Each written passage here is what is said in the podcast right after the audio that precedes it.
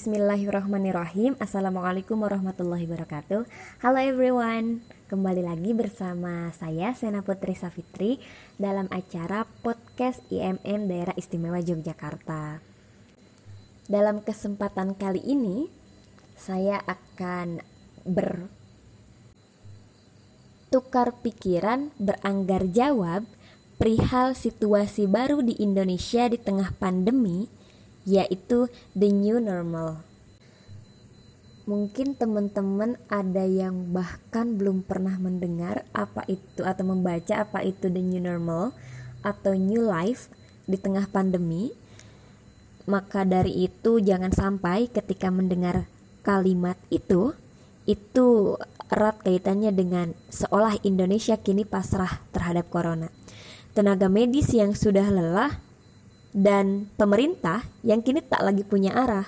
Maka dari itu jangan sampai masyarakat dan kita juga menyerah dan bersikap bodoh amat terhadap himbauan yang tak lagi mau didengar.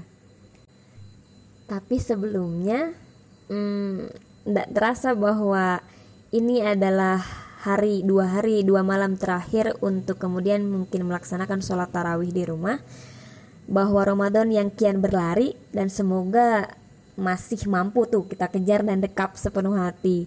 Dan meski Ramadan tinggal satu hari lagi, kemudian Ahad sudah berlebaran, semoga corona cepat pergi dan dosa-dosa kita kian diampuni. Dalam tema kali ini, saya akan membagi tiga poin penting kiranya ketika kita berbicara the new normal situation atau Indonesia terserah orang bilangnya.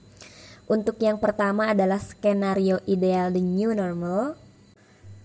Yang kedua adalah panduan menuju the new normal atau new life.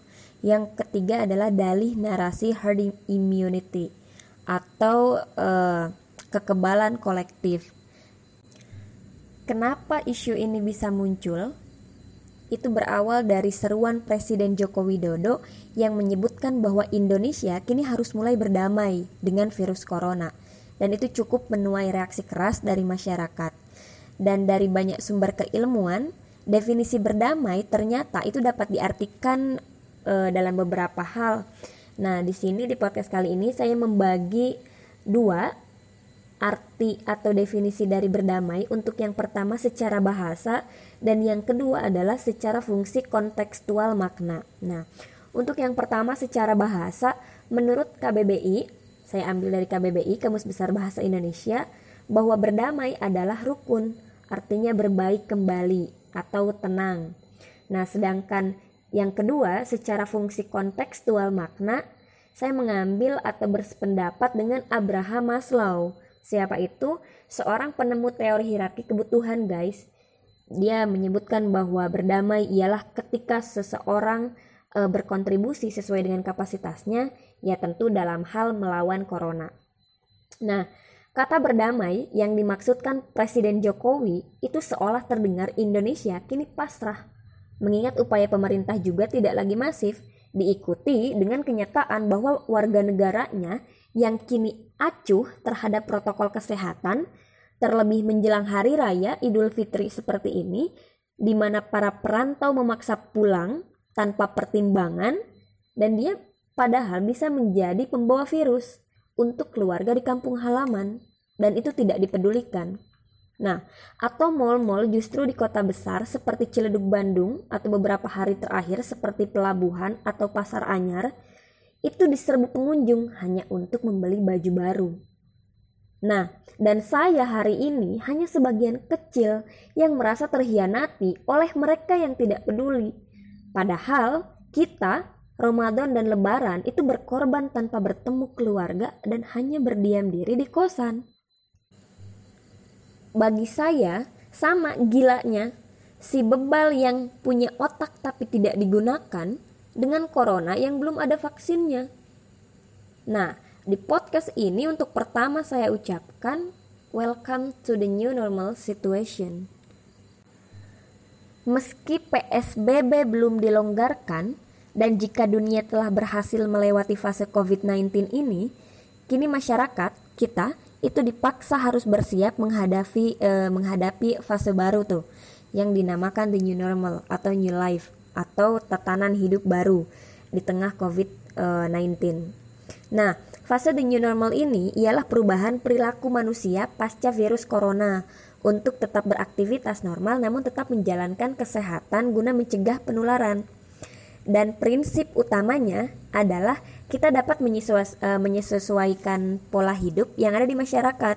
Jadi, mungkin secara tidak langsung justru kita sudah melakukan itu, menjalani fase ini.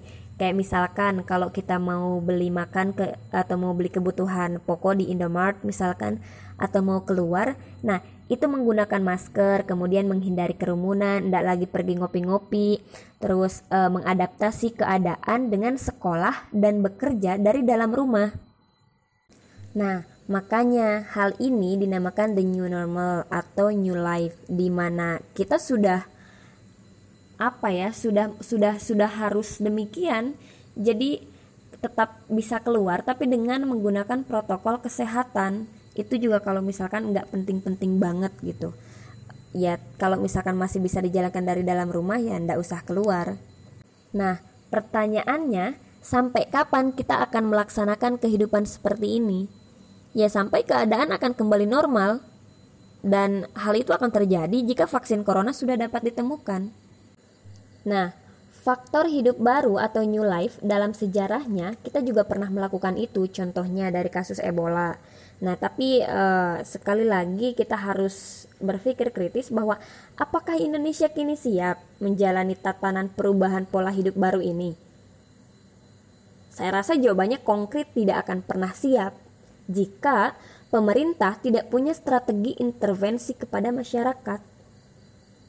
Tapi di sisi lain juga kita harus tetap optimis sesuai dengan yang dikatakan Diki Budiman, seorang epidemiologi Griffith, Griffith University, bahwa 80% cara ini berhasil dan mampu meredam penularan ternyata. Nah, landasannya adalah ya saya pikir bahwa manusia itu adalah homo educandum artinya perlu dididik dan perlu memerlukan waktu untuk melakukan kajian dengan melibatkan para ahli. Untuk apa? Untuk memastikan metode strategi komunikasi yang efektif untuk setiap kelompok masyarakat. Nah, dan upaya sosialisasi dan edukasi itu paling cepat dilaksanakan sekitar 18 hari, guys.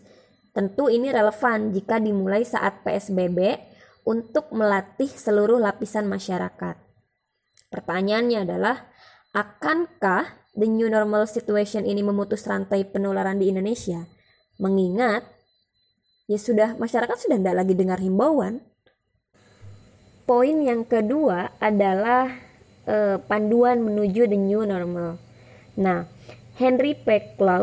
Selaku Direktur World Health Organization atau WHO atau Organisasi Kesehatan Dunia itu mempublikasikan pedoman kepada setiap negara yang hendak menuju the new normal atau tata kehidupan yang baru sebelum vaksin COVID-19 itu belum ditemukan. Dilansir e, dari majalah Tempo, jadi ada beberapa syarat ternyata ketika kita mau menerapkan the new normal ini.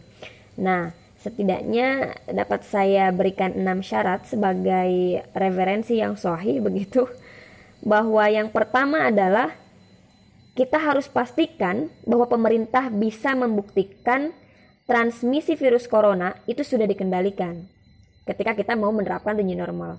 Nah, kemudian yang kedua adalah rumah sakit atau sistem kesehatan tersedia untuk mengidentifikasi, menguji, mengisolasi, melacak kontak, dan mengkarantina COVID-19.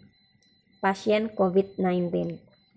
Kemudian yang ketiga adalah resiko penularan wabah itu sudah terkendali terutama di tempat dengan kerentanan yang tinggi. Contoh misalkan eh, kota-kota besar yang sudah di lockdown. Kayak misalkan Klaten, kalau misalkan di sekitar Jogja dan Jawa Tengah. Nah, yang keempat adalah langkah pencegahannya. Langkah pencegahan di lingkungan kerja seperti menjaga jarak, kemudian cuci tangan, kemudian disediakan uh, wastafel dadakan dan hand sanitizer di mana-mana atau etika saat batuk. Nah, itu penting. Intinya protokol kesehatan. Kemudian yang kelima adalah mencegah kasus impor virus corona. Ya tidak pulang, salah satu usahanya adalah tidak mudik. Jadi jangan egois gitu loh. Di saat teman-teman yang lain atau masyarakat yang lain berdiam diri di rumah, menjaga jarak dan kemudian membantu secara tidak langsung membantu tenaga medis, ini sebagian malah berkeliaran dan memaksa pulang bertemu sanak saudara yang padahal kita nggak bisa memastikan karena kan ada gejala corona yang bahkan dia tuh tidak punya uh, gejala jadi apalagi di usia 45 tahun ke bawah dinyatakan sehat misalkan tapi tiba-tiba nanti uh, apa namanya dapat menularkan sebagai carrier virus atau uh, pembawa virus. Nah, siapa yang bisa memastikan? Kemudian yang keenam adalah mengimbau masyarakat untuk berpartisipasi dan terlibat dalam transisi the new normal. Nah, kurang lebih ada enam syarat. Jadi apa ya?